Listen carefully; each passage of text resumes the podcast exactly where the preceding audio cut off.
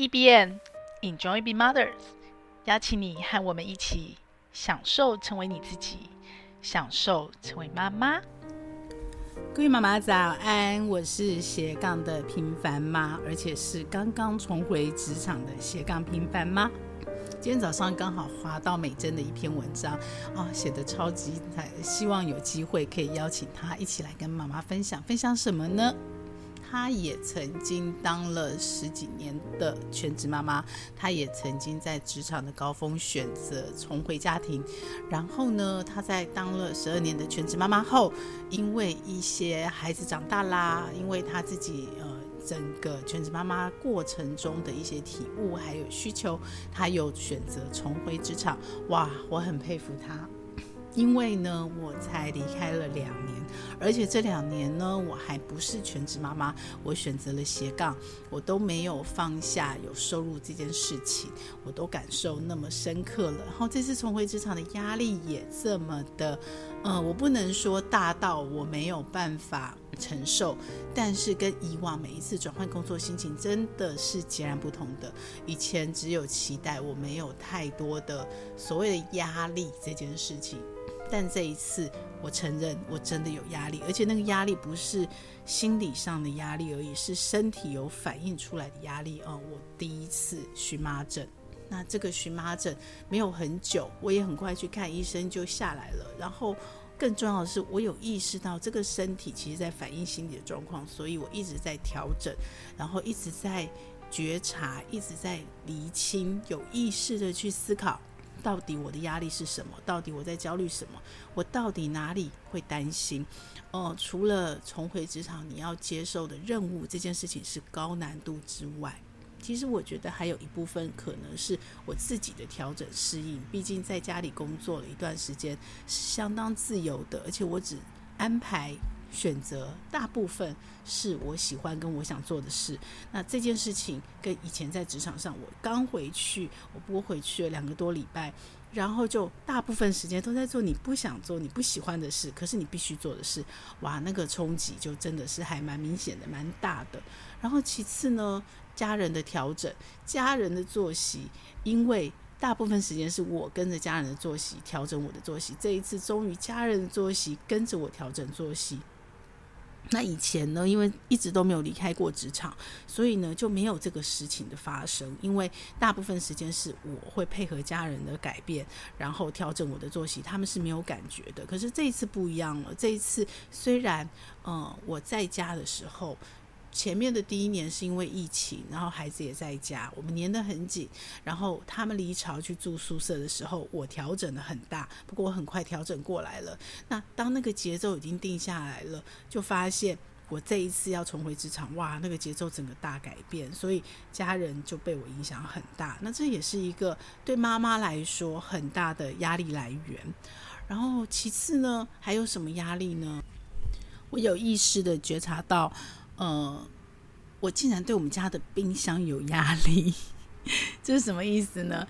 就是因为作息在调整，而且因为是暑假，不止我在调整，我的家庭也在调整，我的家人都在调整，那他们的作息也都是一个不确定的状态。我之前呢，即使是斜杠在家，我其实大部分时间我是一周才买一次菜，主要是时间跟效率考量。是呢，因为你每天在家嘛，所以如果当天不够的时候，我周末可以买少一点。不像以前上班的时候，我可能要买足全周末，因为周间你是没有时间去补菜的。但是呢，我斜杠在家的这两年，我其实已经蛮习惯，就是早上去运动的时候，如果冰箱有什么食材不够了，尤其是新鲜的蔬菜，我就会当天买，顺手跑完步以后就买回来。所以冰箱的控制控管已经有了一个它的新的节奏。可是呢，这两个礼拜 真的是大乱大乱，因为家人晚上吃不吃这件事非常的不确定，每天都不一样，常常有时候突然就不吃了。那如果要吃，常常大家聚在一起聊天聊得开心，就会一直补，一直补，一直补。什么意思啊？就是我上菜了，上桌了，呃，假设三菜一汤，结果吃不够，妈妈冰箱还有没有东西？哎，妈妈有没有东西可以拿出来吃？啊，老婆还有没有咸的可以下酒？我就得从冰箱一直搬，一直搬。哦，这对我来讲真的是一个很大压力。其实坦白说，没有回去上班的时候，一周才买，我都还有东西撑着。但是呢，现在呢，那个压力就更大了。其实本来就有一点点这种面对这种不确定。那最后呢，我最大的压力其实是这个，就是你们正在听的 Podcast。我刚开始的电子报，还有以前很多努力，本来 EBN 享受成为妈妈，这个我所谓的置业，我下半年有好多新的计划要开始要执行。那因为现在重回职场，当然重回职场的考量是有把这个考量进去的，有很多我一个人做不到的事情，有可能回到职场团队，因为我选择的还是延续做知识变现这条路，所以当一个团队下去的时候，我会体验到、经历到很多我一个人没有办法这么快速碰到或经验到的事情，所以整体能力来讲，它绝对是有帮助的，但是。时间的资源投入绝对是冲突的。那虽然说我有跟我的新老板，也是我曾经的旧老板沟通过说，哦这个部分我不想放弃。然后我也跟自己约定好，我希望这一次我能够挑战成功。从来以前在职场我是没有办法斜杠的，我指的是当了主管要带团队之后。那这一次，因为是相辅相成一辩这边过去两年累积对我的新工作有加分。那我的新工作学到的新技能、新体验、新专业，对一辩的发展。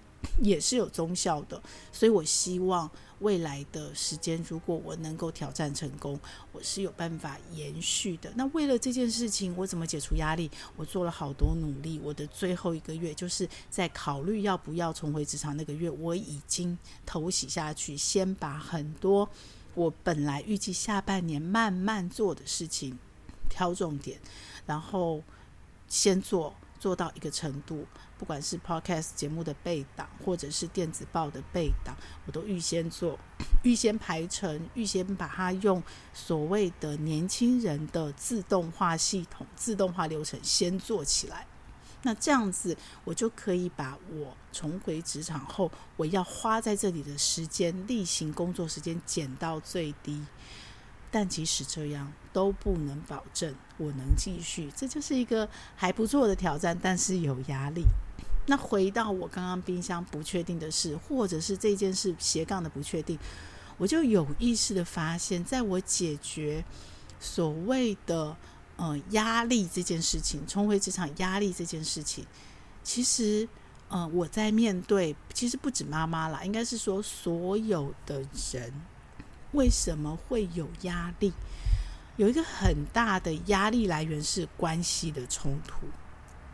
那那个关系可能是来自于，嗯，你不管是你自己心里有没有剧本，那你本来可能，嗯，预期彼此是怎么样的互动，结果不如你的预期，你就有可能产生压力。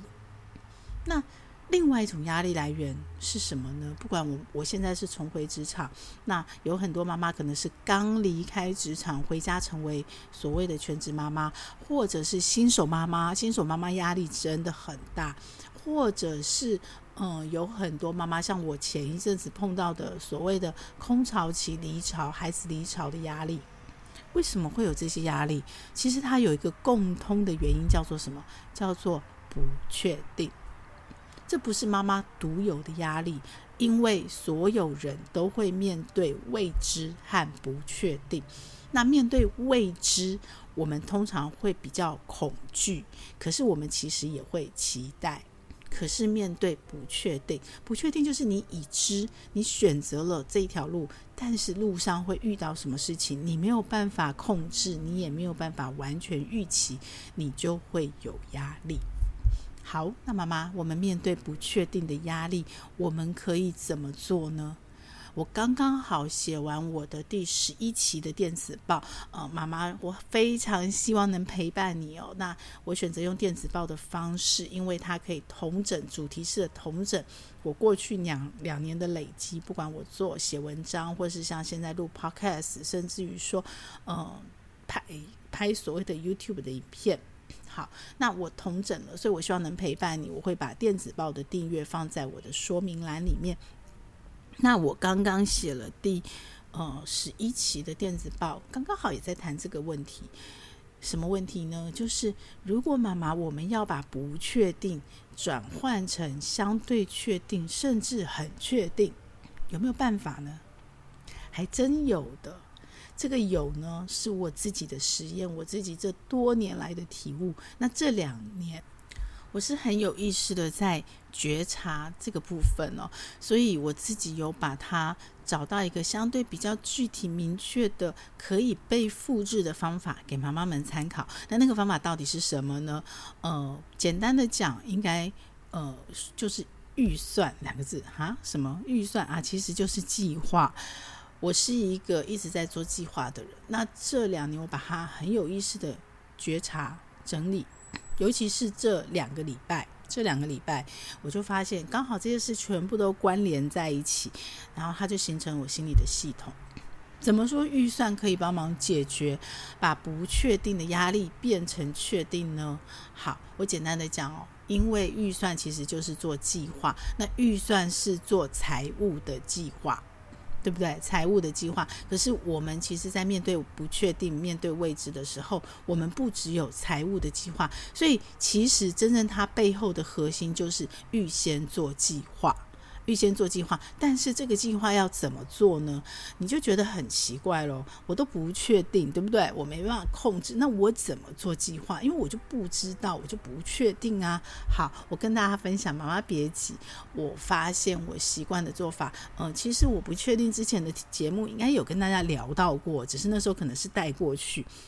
我解除我的压力跟焦虑最简单的方式，而且我已经用得很习惯，而且保证有效方式是什么？就是我把 worst case 下档风险最坏的打算全部先做好，但是当然有时候那个最坏的打算投入非常多，你要自己去评估衡量值不值得做这么多的准备。有时候那个准备是你只要知道资源在哪里，你心里想清楚，把路径画出来就够了。你不一定真的要投入时间资源把它都准备好，就有点像我们做那个紧急的呃，那叫什么防。防护包吗？就我们预防发生天灾意外人祸，然后预防，呃，如果家里突然发生了地震、发生了台风、发生了很严重的事情，家里每一家到有一个紧急救援包，有没有？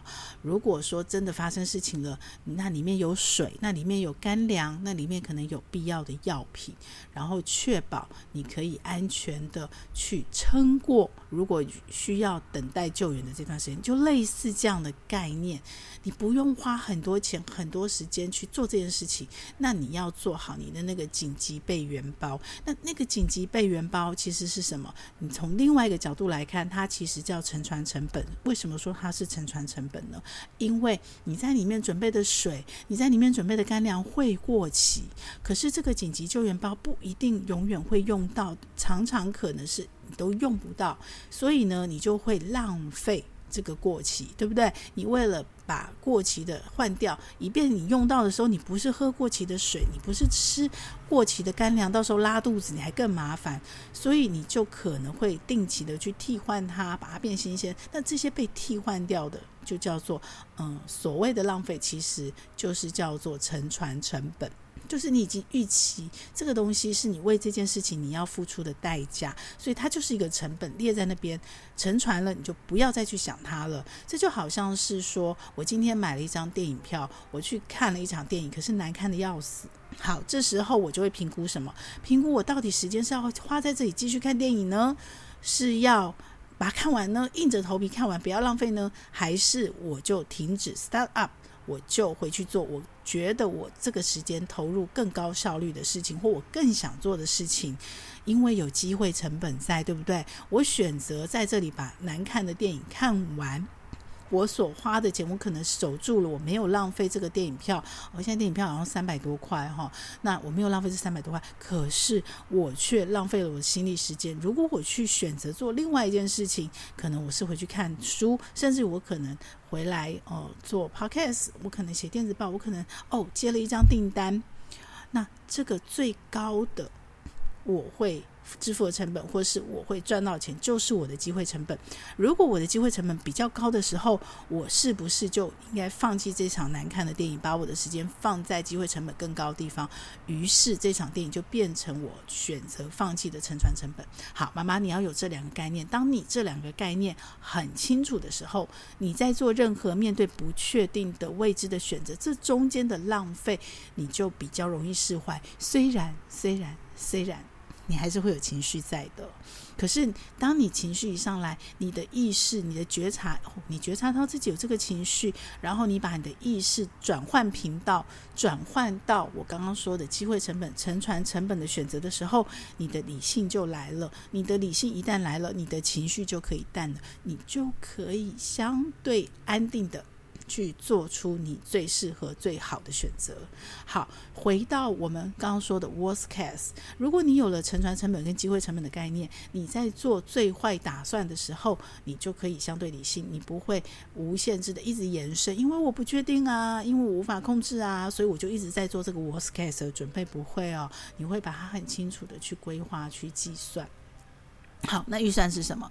预算其实就是针对你的过往已知的经验或确定的经验，你有了那个经验，你把它抓出来做参考，然后你去规划你未知的、不确定的未来。我这样讲，比方说我在电子报里面有提到，我的预算一个月餐费可能就是两万块全家。好，那是根据我过去的已知确定，我抓出这个标准，我就有了一个。我所谓的 benchmark 一个指标，对不对？可是啊，我未来是不确定的，是未知的啊，对不对？就像现在通货膨胀那个数字是变动的，最近台风要来了，食材变贵了，我怎么做到餐费？你因为有了预算控制，你才有了那个两万块的警戒线，有没有？所以当你超过两万块的时候，你才有感觉，你就不会无限制的一直花，才发现到月底才发现钱不够了。到下个月才发现，哦，上个月的该存的钱都没有存，那这样你的计划就会一直跟着环境的变化变动，你就永远很难存到钱。你没有办法存到钱，你就很难有我们所谓的 worst case 最坏的防护网、防护打算叫什么？叫紧急预备金。你就很难去多出这么一笔钱来支应你环境的变化。而且你就很难做计划去存钱，存更多的钱，让你的资产更快的长大，让钱帮你赚钱，然后让你的环境变化的这个应变能力变得更大更宽。这是一连串的循环，一旦你转对了，你的预算抓对了，然后你可以纪律的跟着预算去做的时候呢，你的后面就会变成一连串的正循环。可是，一旦你没有纪律的，你甚至没有做预算的习惯跟规划，你根本连那两万块都没有感觉，你根本就没有意识到说，我每个月餐费哦，这个月多花了很多钱，你甚至没有记账，你连多花了钱你都不知道。那会有什么结果？那就会你完全把自己全然放在这个未知跟不确定中，那个焦虑，你在做计划的时候会有焦虑，就像我现在，可是不是到一个会断掉的焦虑。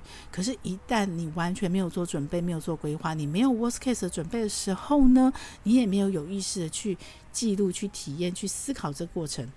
一旦一旦你碰到了你真的完全 out of control 失控的状态。你就会断掉，那那个压力就无限大，那个压力可能就不是我现在身心紧绷的自律神经失调或荨麻疹而已，或慢性发炎而已。那个压力可能就是直接让你生病，直接病变，直接身体有了癌症。大家听懂我在说什么吗？所以怎么预防，怎么让你的健康，其实呢是一连串的，这整个是一个面的。好，所以我找到的方法是什么？你怎么去面对未知的压力？你怎么去面对不确定的压力？最简单的方式就是养成一个习惯，做好你的最坏打算。你要开始一个新的未知的事情，或是你例行生活中，你的例行生活中的状况，你的最坏的打算是什么？你把它先准备好，你就有比较强的应变能力。一旦你有比较强的应变能力，当你面对不确定的时候，你就可以让它相对确定。我没有说绝对确定哦，相对确定，你心里的那个压力就会变得比较小。好，那我们用预算来控制我们财务上会面对的不确定。跟未知风险。那因为你做预算，我在电子报也有提到，大家详细的内容可以再看参考电子报。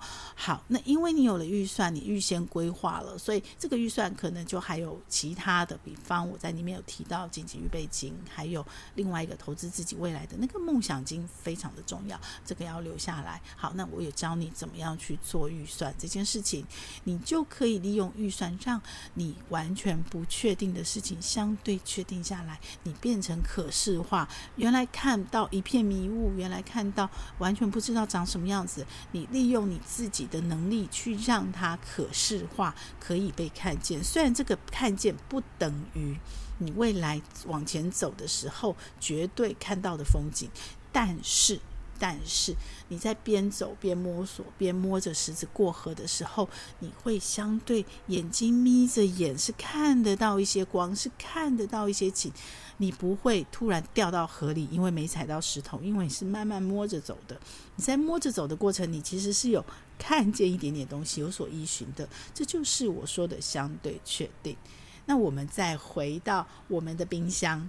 对不对？我一开始是说，我重回职场，哦，那个压力很大。我一开始很压力很大，所以我真的是一个很讨厌浪费的人。再加上我又是荒野人，荒野人是更讨厌浪费。我们很讨厌人类，因为我们自己的自私，我们自己的懒惰，然后我们让很多大自然很珍贵的资源被浪费。所以那是有一个道德压力在的，是有一个所谓的已经被训练过，已经被。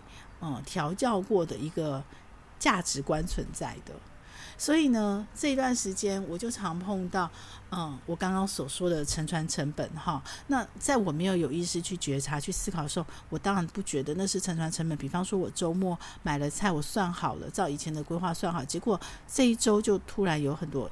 突发一面状况，有可能是孩子诶没有回来，或者是嗯爸爸他可能明天行程有一些改变，他做了调整，那本来要带的所谓的蔬菜盒没有带，或者是呃我们家早上我的状况有调整，然后呢我们本来该打的绿拿铁今天没有打，好，反正各种变化，于是我抓好的量是不是就就改变了？那就会有一些新鲜的食材，是不是就浪费了？好，比方说像我要准备孩子们中午自己在家煮主食嘛，那我会帮他们把所谓的肉品先解冻，因为如果不先解冻，不先前一天或前两天拿出来在冰箱让它自然解冻，它当场要解冻其实是困难的。那如果有这个难度，可能就会懒。所以如果懒，孩子可能就不吃，那我的那个整个冰箱的存量的控管又会失控，因为我买回来是希望他吃，而不是放到坏啊，放到不新鲜，所以我就会多做这动作。但是多做了以后，结果怎么样？结果可能是孩子又没吃，不管是诶，他们突然临时要到外面吃，或是临时有朋友约，所以那个解冻可能那个食材就被糟蹋了。反正呢，这两周就是一直在这种变化下，那这也会形成压力跟焦虑哦。因为我很讨厌浪费食材，我每把一个东西倒到我的厨余桶里、厨余袋里的时候，我心里都会一阵纠结。虽然有可能那不过是一把三把五十元的青菜，一一把不过十几块，可是那个十几块你就是丢掉一把青菜，那是一个大家有没有看到视觉化的那个画面？我的价值观就是会觉得哦，这个很那个，所以我怎么去解除这个压力？你一直，如果你不去想，你一直在这个状况，你可能就会觉得你的心情就会变不好嘛，你可能就会长期有罪恶感，你可能就会在你过去旧的价值观。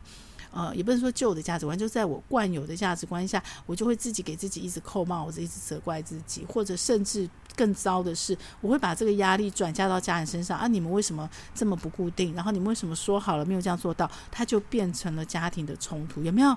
很小很小的事情哦。其实我们家人的冲突、关系的冲突来源，常常都是很小很小的事情。那我就必须自我提升啊，因为这其实是我自己的改变导致的改变，跟家人没有关系。好，这样讲好了，即使我没有重回职场，家人的改变也可能有这个问题，那我就可以放到我有绝大自由度，放到说，那我礼拜天就买少一点嘛，甚至几乎只买一点点。那家人临时改变的时候，我就每天早上菜市场的多买一点，我就可以很弹性去调整我的这个采买计划，有没有？可是现在因为我重回职场，我没有时间去买菜，我上班的时间朝九晚五的，甚至于常常晚七晚八晚九这种状态下。我不太有时间去买菜，当然我可以有个应变，就是全联在你家嘛，对不对？你可以利用这种呃运送，可是大家别忘了，我是还有一个所谓的预算的，我是有家庭财务控管的，OK？所以在这么多的因素考量下，我要去调整，要去适应，就不是呃一个那么简单的一句话说哦，就重回职场吧，这么简单，因为有很多很多面向细节很细微的调整。好，那我怎么去去？利用有意识的计划，好，我刚刚所说的那个所谓的财务上的预算概念，或是我们一般所谓的计划的概念，或是我刚刚前面提到的 worst case 的这样的一个。嗯，准备一个计划来帮助我自己慢慢度过呢。首先，第一个，我就是要先洗脑袋。刚刚讲到的沉船成本的概念有没有？对，我就因为已经过了两个礼拜嘛，你没有过两个礼拜的时候，你不确定。那现在已经过两个礼拜，你就大概可以知道说，哦，这样子的一个很不稳定的波动下，我可能会浪费多少食材。好，那我我倒到厨余桶的有多少，我就算一下，算一下之后就发现。哦，加起来不过就是一个三百块的事情，最多最多也不过就是三百块的事情。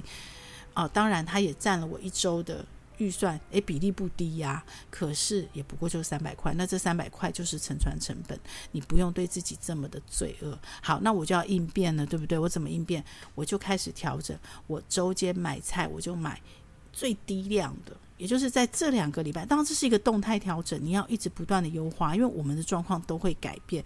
之后开学，姐姐妹妹又回学校了，我们可能又会再改变，所以我已经预期了，妈妈已经根据过往的经验预期了，这是一个动态调整，会一直改变的过程，每个礼拜都在变，所以你就是你只要把那个提纲挈领，把那个纲纲要抓出来，你就跟着那个纲要，跟着那个轨道，你就微调，OK，所以我就。调整一下，我就再抓了一下哦，暑假还剩一半，那未来这一半可能是什么状况？我就调整，把我的蔬菜量减少，然后我就开始思考我的路程哦。虽然我上下班，可是我上下班很幸运的，就像以往我以前在上班的时候，其实是有个黄昏市场可以支援我的。好，我下班的时间，呃，我们家的市场其实。呃，黄昏市场是还在，只是选择没那么多，所以我就把一些可以在黄昏市场弹性采买的食材，我周末就不买了。我就不买了，因为我可以利用黄昏市场，但是当然这会有变化，因为有可能我今天突然加班，突然又会延后了，那这个黄昏市场有可能就就收摊了，我就买不到了，所以我还要再做黄昏市场的备案的 worst case 备案的再 worst case，那是什么？那就是全联啦，对不对？所以你就可以算出，那这样子你的成本有增加很多嘛？我们就可以实验实验一个礼拜再来做微调调整。所以大家看我的 worst case 黄昏市场，再 worst case 全联，是不是我的备案就做好？可是我其实只是在。计划上，在纸上，在我的大脑，在我的 Notion 上盘算过，计划定下来。我并没有真的投入什么成本去准备这件事。可是，一旦我的计划定下来，我的心就定了，我就知道可以怎么调整。那因为我的心定了，所以那个沉船成本、浪费食材的沉船成本，我就相对可以接受了。因为最坏就是损失这三百，其实最大的那个沉船成本跟 Worst Case 的展现是什么？就是保险，就是保险。你先投入保险金，为你的疾病、为你发生意外的状况做准备。其实我们都希望不要发生，不要领到保险金，对不对？因为那是一个准备，是 worst case 的准备，所以它都有可能变沉船成本。你的保险金如果没有领到，就是沉船成本。你为了这个沉船成本，你放不下，然后你希望把它领回来，那你就会投入更高的成本，因为你的保费就会变很贵很贵。那那个很贵很贵，值不值得？你就要精算喽。大部分时候不值得，因为你那个为了把它领回来的那个多付的保费，你拿去投资，在一般。六到八趴的报酬率上，都会比你保险费领回来的多很多。所以这一切就是你要有意识的去学习，然后你会精算，你就可以做出你自己最好的选择，有没有？好，所以回到冰箱，它就是一件很小的事啊，事情不管大小都有压力，可是那个处理的方法是原则是共通一致的。所以拉回来冰箱，我是不是刚刚做好了两个最坏准备？一个是黄昏市场，一个就是全联在你家，甚至于甚至于途中经过的超商都可以做简单的采买。我回到家还有美联社，它的品质、它的价钱可能贵一点，它的品质可能没有那么好一点，没有那么新鲜一点，但是我可以救急，我可以救火，对不对？所以这些 worst case 我都准备好了。好，那最后呢？最后我还可以做什么事情？就是呃，我本来就有在家。我刚刚是不是说我们会吃着吃着开心，然后说啊，妈妈还有没有什么可以吃的啊？老婆还有没有什么东西可以吃的？本来就有在家里做的常备菜的准备，也就是呃，前阵子孩子离巢以后，我跟先生其实晚餐吃的就变简单了。我然后又夏天嘛，所以我们其实就有凉拌菜。那以前可能就是一个礼拜准备一个礼拜的份。OK，后来因为孩子暑假回家，我就开始自己煮的多了，凉拌菜就变少了，所以就买少了。那现在我回职场，我是不是再抓回来？抓回来那个凉拌菜在，嗯，我们之前每天晚上三呃晚餐，然后可能三道菜里面有两道甚至三道都是都是所谓的常备菜凉备凉拌菜的这个状况下的那个分量，跟小孩放暑假回来，我几乎每道菜都是用现炒的。这两个中间做个取舍跟平衡，所以我又开始在周末准备自己准备凉拌菜，或者是嗯采买市场里面的凉拌菜或常备菜放在冰箱里。那这个就可以做所谓的我刚刚 worst case 下档在市场黄昏市场现买，好 OK 回家现炒，或者是现买所谓市场的熟食回家现吃。这个 worst case 再做一层最底层的防护，有没有放一些可以放在冰箱久一点的，然后新鲜的也不新鲜，但是它虽然是腌制的，可是它可以吃的常备菜或凉拌菜，然后去做更坏的备档的选择，那它也可能会有所谓的沉船成本，因为它还是有可能都没有吃就过期了，对不对？这就像我刚刚说的那个紧急救援包一样。OK，那那个就是沉船成本。所以当这一切都想透了，然后我就都精算过了，也知道我最大的沉船成本不过就是多少钱，都想定了。而这个沉船成本不会一直都在嘛？因为我刚刚说那是一个动态调整，所以随着我的作息变稳定了，我重回职场的状态适应了，我的作息开始那个路线都稳定了，它还是会调整。所以有可能最大的时候，这些所有的准备。都浪费了，我花多少钱？OK，但是后来慢慢动态调整，它就会越来越缩小，所以这沉船成本就会越来越低嘛。所以当这一切你都从不确定、未知、抽象，把它慢慢转成了具象、可视化、可计算，OK，它是不是相对确定了？连你的下班动线你都思考了。这个时候呢，你心里的那个不确定的感觉，就慢慢慢慢会越来越相对确定，然后呢，你就不再那么的有压力跟焦虑了。然后呢，我的身心反应，我的荨麻疹很快就好了，就是这样子。这样妈妈有听懂吗？就是那整个流程。如果你有听懂的话，是不是就跟我一样，开始慢慢压力会变小，就不再那么害怕所谓的不确定，然后也不需要那么强力的去控制，你还是可以在不确定的环境中接纳自己，接纳一切，一切如常，然后不再有那么大压力。如果是的话，用这个方法跟我一起享受成为妈妈，享受面对不确定，享受在不确定下，即使在不确定下，我们依然可以很优雅的。很怡然自得的去拥抱这个不确定所带来的新的惊喜、新的刺激，在刺激和惊喜中继续享受成为妈妈。好哦，我们还要再用一点点时间跟大家分享我们上一个星期二我们开始的顺源这边免费的十四天的课程。啊、时间自由的课程。那今天我们讲到分享到第二天，第二天他在讲的是什么呢？就是。百分之二十的力量，善用百分之二十的力量去做这件事啊、哦！这件事情呢，我其实感受很深刻，因为我一直是八十二十法则的信奉者，长期信奉者。那他有分享说，到处可以观察到什么样的一个自然律，然后用这样的自然律也把它应验在自己的身上。那他出的功课是什么呢？他出的功课是选出你的三大优先，有没有？这是不是跟平凡妈平常在陪伴妈妈们？去思考、去做取舍，不管是时间优先顺位取舍，或生命优先顺位取舍，甚至于像刚刚我们在聊的这个所谓的不确定下，你要做 worst 最最坏状况的一个准备跟取舍。OK，你可以依循的法则八十二十，你要用百分之二十去做你最重要的那一件事情。那我的三大优先是什么呢？我跟你们分享。那也希望你们去看影片，影片的连接我放在说明栏哦。然后去听顺源讲，然后听完他讲之后，写下你的快乐作业，你的三大优先。那我的三大优先，第一个就是生命陪伴，我已经在。Notion 的神队友陪伴下，陆续的实践中，即使现在重回职场，我都没有放弃哦。然后，我也因为这个生命陪伴的这个优先，所以我正在练习跟学习调整改变。我这次在重回职场，我要带团队的方式，我想要加入更多更多教练的元素。教练的元素，然后带着团队一起跑，跑出他们自己的成就，他们自己的风格。可是我们共同达成了公司想要给我们的目标，我们共同去克服了这个难关，然后去挑战我们的不可能，成为新的奇迹。这是我要努力的。然后第二个，我的优先当然是健康，因为我希望我可以好好的再继续体验人生，继续享受成为妈妈，然后。